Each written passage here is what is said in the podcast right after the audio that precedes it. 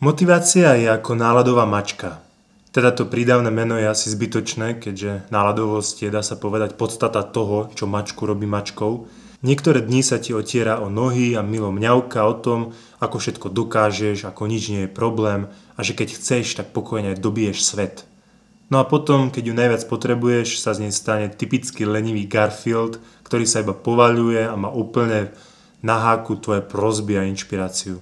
Človek s talentom pre dramatizovanie môže mať až pocit, že motivácia má tajný plán, ako sa s tebou hrať a provokovať ťa.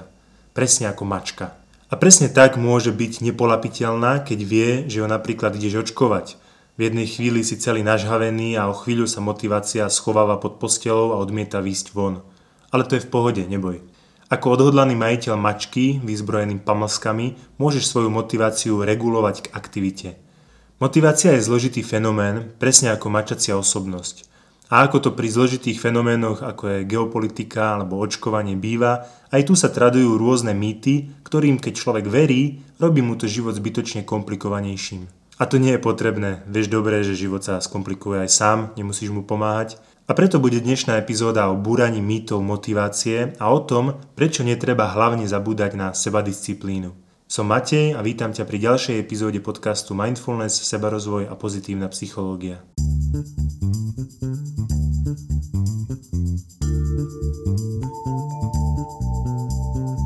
Či už budeme definovať motiváciu ako pohnutku, drive alebo potrebu, v každom prípade je to stav, ktorý v nás vyvoláva túžbu po zmene či už vo svojom vnútri alebo v prostredí.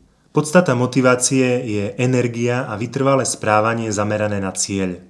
Keď sme motivovaní, hýbeme sa, konáme. Sebarozvoj a ľudský rast je teda nevyhnutne podmienený motiváciou. Pri sebarozvoji sa hýbeme, rastieme a tak nevyhnutne potrebujeme mať túžbu po zmene.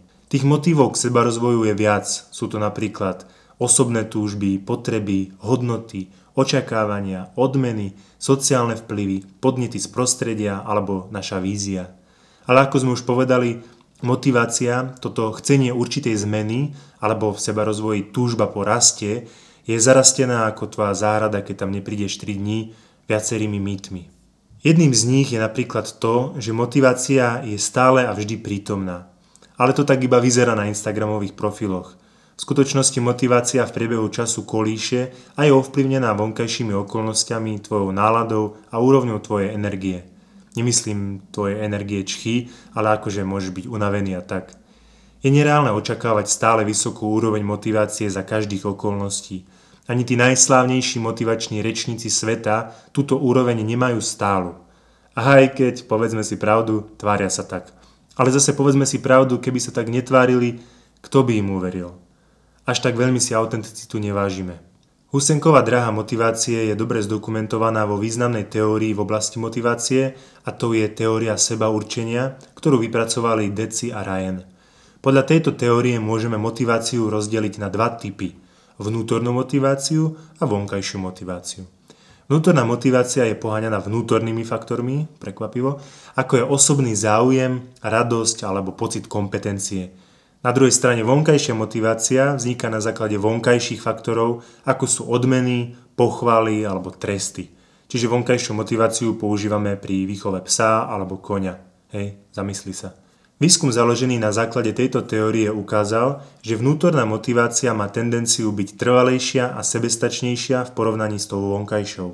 Vnútorná motivácia je podporovaná pocitom autonómie a kompetencie, keď má človek pocit slobody, schopnosti a prepojenia s inými ľuďmi. V ďalšej štúdii, ktorú uskutočnil Hoffman a jeho kolegovia, sa skúmali denné výkyvy motivácie k zdravému životnému štýlu, ako napríklad cvičenie alebo zdravé stravovanie. Výsledky ukázali, že motivácia k tomuto správaniu nie je konštantná, ale mení sa zo dňa na deň, pričom ju ovplyvňujú faktory, ako som už spomínal, nalada, úroveň energie a premenlivosť prostredia. Teda hoci motiváciu možno ovplyvňovať a rozvíjať, Očakávať, že bude neustále vysoká, je nereálne. Rozvoj disciplíny a efektívnych stratégií na udržiavanie progresu aj vtedy, keď je motivácia nízka, je absolútne nevyhnutným predpokladom úspešnej dlhodobej činnosti. Ale to už predbieham. Poďme teraz k ďalšiemu mýtu a tým je, že vonkajšie odmeny sú najúčinnejšie motivátory. Taktiež opak je pravdou. To znamená, že peniaze alebo uznanie druhých ľudí môžu byť síce krátkodobo motivujúce, ale neudržujú dlhodobú motiváciu. Vnútorná motivácia, ktorá vychádza z osobného záujmu či pocitu zmysloplnosti, je silnejšia a trvalejšia.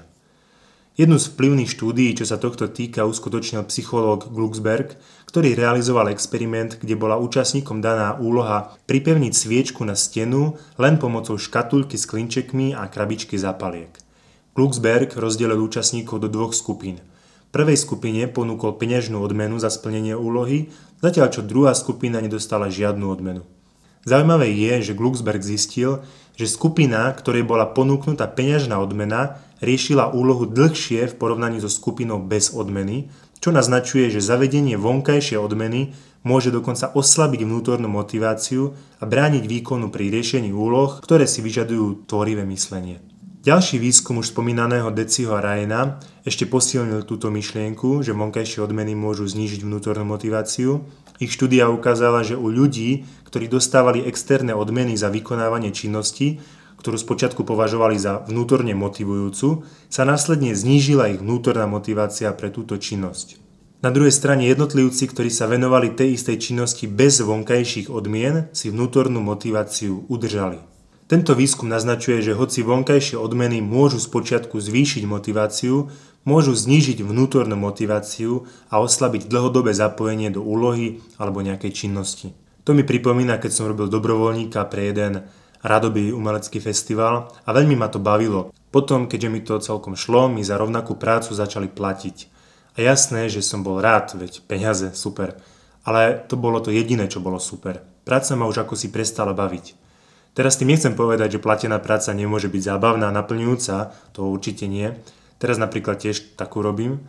Ide o to, že vtedy som si evidentne neudržal vnútornú motiváciu a začal som vnímať tú prácu ako niečo, čo robím pre peniaze. Ľudí, ktorí sú šťastní v práci, by tá práca teoreticky bavila, aj keby ju robili zadarmo. Sú vnútorne motivovaní. Vnútorná motivácia, ktorá vychádza zo skutočného záujmu a osobného uspokojenia, je trvalejšia a vedie aj ku kvalitnejšiemu výkonu. Je dôležité povedať, že vonkajšie odmeny môžu byť v určitých situáciách stále účinné, napríklad pri jednoduchých a opakujúcich sa úlohách. Samozrejme, že človek v čínskej fabrike na mobily nenájde nič naplňujúce pri 16 hodinách za pásom, kde neustále iba dáva do mobilov jednu súčiastku. V jeho prípade je určite motivácia hlavne vonkajšia a nie sa čomu čudovať. Vonkajšie motivátory sú napríklad aj pochvaly. Myslím, že tomuto mýtu prepadli hlavne Američania, kde mi nadšenie kričali good job, aj keď som zdvihol padnutý úterák. V skutočnosti, a to je tiež mýtus, všetky pochvaly nezvyšujú motiváciu. A chválenie schopností môže byť dokonca, a teraz sa podrž, aj demotivujúce. To je čo? Demotivovať pochvalou. Mindfuck. Ale fakt, keď napríklad učiteľ žiakom hovorí, že sú inteligentní, úžasní alebo majú výnimočné nadanie, keď dosahujú dobré výsledky, môže to viesť k tomu, že nadobudnú pocit, že ich schopnosti sú nemenné alebo stále. Toto sa označuje, ako som už určite spomínal v predošlých epizódach, ako fixné myslenie a vedie k zníženiu motivácie. Žiaci s fixným myslením sa môžu vyhýbať ťažkým alebo náročným úlohám, pretože sa obávajú, že takéto úlohy odhalia, že nie sú dostatočne inteligentní. Premýšľajú nejak takto. Ak mám úspech, je to preto, lebo som inteligentný, úžasný a mám výnimočné nadanie. Ak zlyhám, je to preto, že som hlupý, podpriemerný a žiadne nadanie nemám. Čiže na čo by som sa mal snažiť zapodievať ťažkými úlohami, ktoré to teoreticky môžu ukázať. Takto môže chválenie schopností viesť k fixnému mysleniu a byť vlastne demotivujúce. Žiaci s rastovým myslením majú tendenciu vnímať neúspechy ako neodmysliteľnú súčasť procesu učenia, ktorú je možné prekonať väčším úsilím, tréningom a inou stratégiou.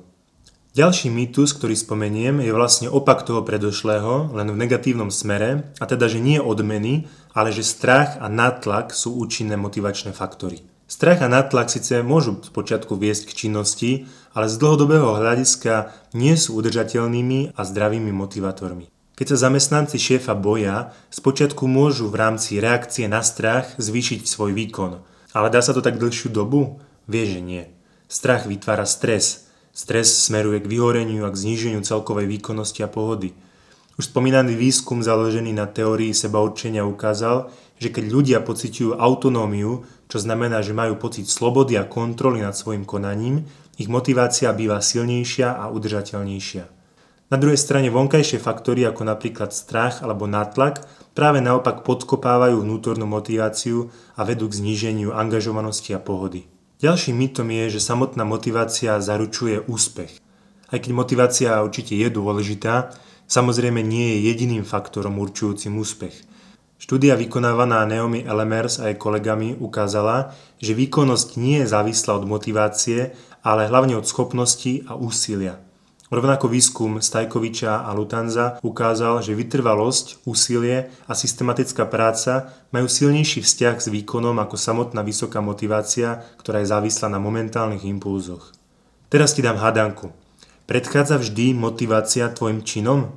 Potrebuješ byť motivovaný, aby si niečo urobil? Hej nie, to je logické. No nie. Jak si mohol takto odpovedať, veď hovorím o mytoch, tak to ti mohlo dôjsť, nie? V skutočnosti je motivácia často výsledkom konania a nie naopak. Začatie úlohy alebo projektu, aj keď je motivácia nízka, môže vytvoriť pocit dynamiky a zvýšiť motiváciu akoby po ceste.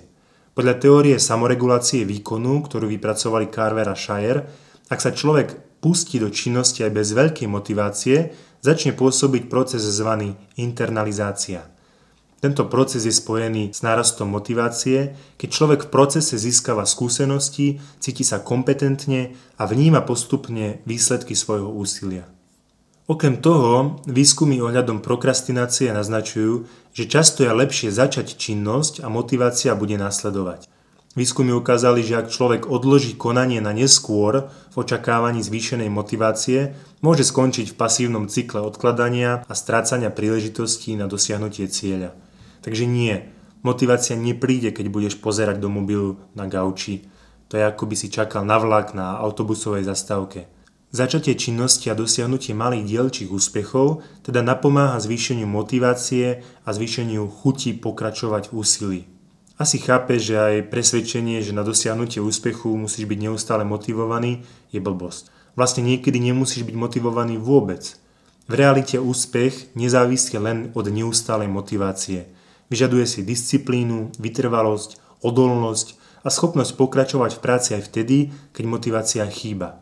Napríklad teória od Alberta Banduru zdôrazňuje význam tzv. sebaúčinnosti, teda presvedčenia o vlastnej schopnosti dosiahnuť cieľ.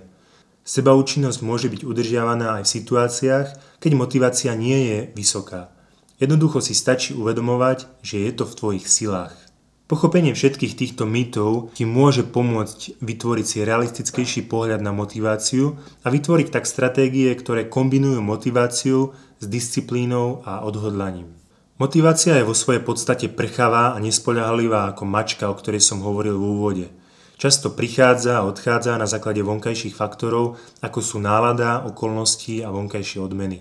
Spoliehať sa výlučne na motiváciu pri plnení úloh alebo pri dosahovaní dlhodobej vízie môže byť náročné, pretože je ťažké udržať jej vysokú úroveň počas dlhšieho obdobia. Na druhej strane disciplína je schopnosť držať sa plánu, zachovať si dôslednosť a vytrvať aj vtedy, keď išla motivácia na dovolenku. Disciplína v podstate poskytuje štruktúru a rámec potrebný na účinné usmernenie motivácie. Pomáha ti vytvoriť si rutinu a dodržiavať svoje záväzky bez ohľadu na to, akú úroveň motivácie práve pociťuješ. Hoci motivácia a disciplína spolu súvisia, predstavujú odlišné psychologické procesy. Uvedomenie si rozdielov ti môže pomôcť lepšie sa rozhodnúť, kam budeš smerovať svoju pozornosť. Rozdiel je v prvom rade v zdroji týchto dvoch procesov – Motivácia sa vzťahuje na vnútornú pohnútku alebo túžbu, ktorá poháňa človeka, aby konal alebo sa zapájal do určitého správania. Či už sú to zdroje vonkajšie alebo vnútorné, o ktorých sme hovorili. Disciplína sa na druhej strane vzťahuje na schopnosť regulovať a kontrolovať svoje konanie, často tvárov v tvár výzvam alebo rozptýleniu. Zahrňa dodržiavanie osobných pravidiel a vlastných noriem. Čiže môžeme povedať, že s motiváciou sa dá pracovať, ale je aj dosť pohyblivá, zatiaľ čo disciplína záleží na našej schopnosti sa seba regulovať, dôverovať svojej vízii a mať sa rád natoľko, že si doprajeme to, v čom vidíme zmysel. Ďalej, ako som už spomínal, je rozdiel aj v dĺžke pôsobenia. Motivácia často zohráva kľúčovú úlohu pri iniciovaní správania zameraného na cieľ. Poskytuje tú počiatočnú iskru alebo inšpiráciu na podniknutie akcie – Je spojená s pocitmi nadšenia, vzrušenia a očakávania. Samotná motivácia však nestačí na konzistentnú prácu na dosahovaní dlhodobých cieľov. Disciplína vstupuje do hry, keď motivácia slabne alebo keď človek narazí na prekážky a úzko súvisí s vytváraním produktívnych postupov a návykov. Čiže keď hovoríme o motivácii ako o počiatočnej iskre na založenie ohňa, disciplína je prikladanie dreva, aby oheň nevyhasol. Ďalej je rozdiel v psychických procesoch. Motivácia úzko súvisí s kognitívnymi a afektívnymi procesmi. Zahrania aktiváciu centier odmeňovania v mozgu, uvoľňovanie neurotransmiterov ako je dopamín a prežívanie pozitívnych emócií. Na druhej strane, disciplína sa viac spolieha na exekutívne, teda výkonné funkcie, ako je sebaregulácia, sila vôle a schopnosť potlačiť okamžité uspokojenie v prospech dlhodobých cieľov. Je o vedomom rozhodovaní a prekonávaní krátkodobých túžob alebo pokušení, ktoré môžu brániť pokroku smerom k želanému výsledku. Rozdiel je aj v orientácii na cieľ. Motivácia je často orientovaná na cieľ a slúži ako hnacia sila ku konkrétnym cieľom. Disciplína je však orientovaná na proces, jeho záväzku k pravidelnosti, dodržiavaní rutiny a zameraní na nevyhnutné kroky k činnosti. OK, čiže čo z toho vyplýva? Ako rozvíjať svoju motiváciu a disciplínu funkčne, bez umelých sladidiel, úprimne a autenticky? V prvom rade je dôležité stanoviť si jasnú a zmysluplnú víziu, ktorá je v súlade s našimi hodnotami, na ceste za ktorou si určujeme konkrétne, dosiahnutelné a zmysluplné ciele. Daj si čas prísť na to, ako chceš svet meniť k lepšiemu, alebo čo vlastne chceš dosiahnuť, pretože práve to ti potom prirodzene poskytne zmysel a smerovanie. Je takisto zásadné rozvíjať vnútornú motiváciu – Podporujú tým, že si nájdeš činnosti, ktoré ťa skutočne zaujímajú a poskytujú ti pocit radosti alebo naplnenia už len preto, že ich robíš. Zameraj sa skôr na vnútorné uspokojenie vyplývajúce zo samotnej úlohy, než aby si sa spoliehal len na to, že ťa motivujú vonkajšie odmeny. Nie si pes. Nerob kotrmelce pre pamalsky, ale preto, že ich chceš robiť, ak ich chceš robiť. Dôležité je takisto rozvíjať seba uvedomenie, presne to, o ktorom som hovoril v minulej epizóde. Je dôležité si uvedomovať svoje silné a slabé stránky, pochopiť, čo ťa motivuje a aké výzvy ti môžu brániť v pokroku. Pochopiť, ktoré tvoje stránky ti k tvojej vízii môžu pomôcť a ktoré budú naopak bariérou. Uvedomovanie si seba samého ti pomôže prispôsobiť tvoj prístup a nájsť stratégie, ktoré pre teba budú fungovať najlepšie. Keďže sme spoločenské bytosti, je dôležité sa aj obklopiť ľuďmi, ktorí podporujú a pozbudzujú tvoju víziu. Ja keby som nemal rodinu a kamošov, ktorí verili mojej vízii venovať sa psychológii, je možné, že by som bol lesník teraz alebo čo. Vyhľadávaj teda ľudí a komunity, ktorí tomu rozumejú a ktorí ti nehovoria, ako sa nič nedá, ako je všetko v sračkách, ako je svet zlý a ľudia ešte horší, ako sa treba zaradiť, nevytrčať, odžiť si život a umrieť. Samotnú disciplínu môžeš posilňovať vytváraním návykov a systému, ktorý podporuje tvoje úsilie a smerovanie k tvojej vízii a k cieľom. Takéto návyky a systémy sú dosť funkčné, ale nestačia iba sami o sebe, to je dôležité vedieť. Tieto návyky a systémy musia byť produktom tvojej vízie. Teda každý tvoj návyk má komunikovať, že ti záleží na tom, kam smeruješ a že je to vlastne prejav toho, že máš k sebe úctu, že k sebe cítiš priateľstvo.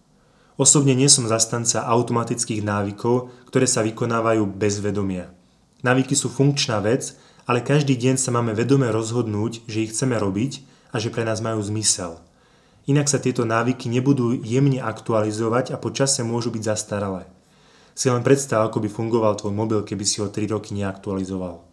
Ďalej príjmi neúspechy a prekážky na ceste ako súčasť cesty. Na túto tému som už robil celú epizódu, ale pripomeniem, že svoju odolnosť rozvíjame práve tým, že neúspechy berieme ako príležitosť na učenie a udržiavame si rastové myslenie. Učíme sa z chýb, prispôsobujeme svoj prístup a zostávame oddaní svojej dlhodobej vízii.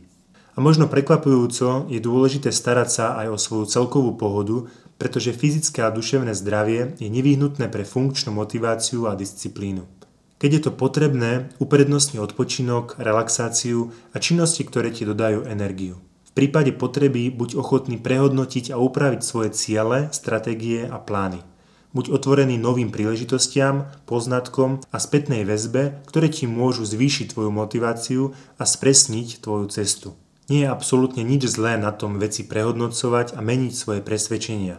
Najdôležitejšie je, aby boli autentické, aby tvoja vízia vychádzala z tvojho vnútra a aby si v tom, čo robíš a kam smeruješ, videl zmysel. Dobre, nechcel som, aby bola táto epizóda iba nejak prázdne motivačná, dúfam, že sa to podarilo. Možno som sa chcel viacej skôr baviť o motivácii bez omáčok a naznačiť úlohu disciplíny v celkovom kontexte motivácie. Pretože povedzme si pravdu, s motiváciou máme často problémy a práve preto sú ľudia, ktorí motivovať vedia, tak veľmi obľúbení na sociálnych sieťach aj v bežnom živote. Ale druhí ľudia za teba nič nespravia. Môžu zažať tú prvotnú iskru, zapáliť v tebe inšpiráciu, ale ostatné je len na tebe. Pracovať s motiváciou správne a budovať disciplínu. Si v tom sám. To je ale motivačné, čo? Ale zase pravdivé. No nič, vidíme sa o dva týždne. Tchau!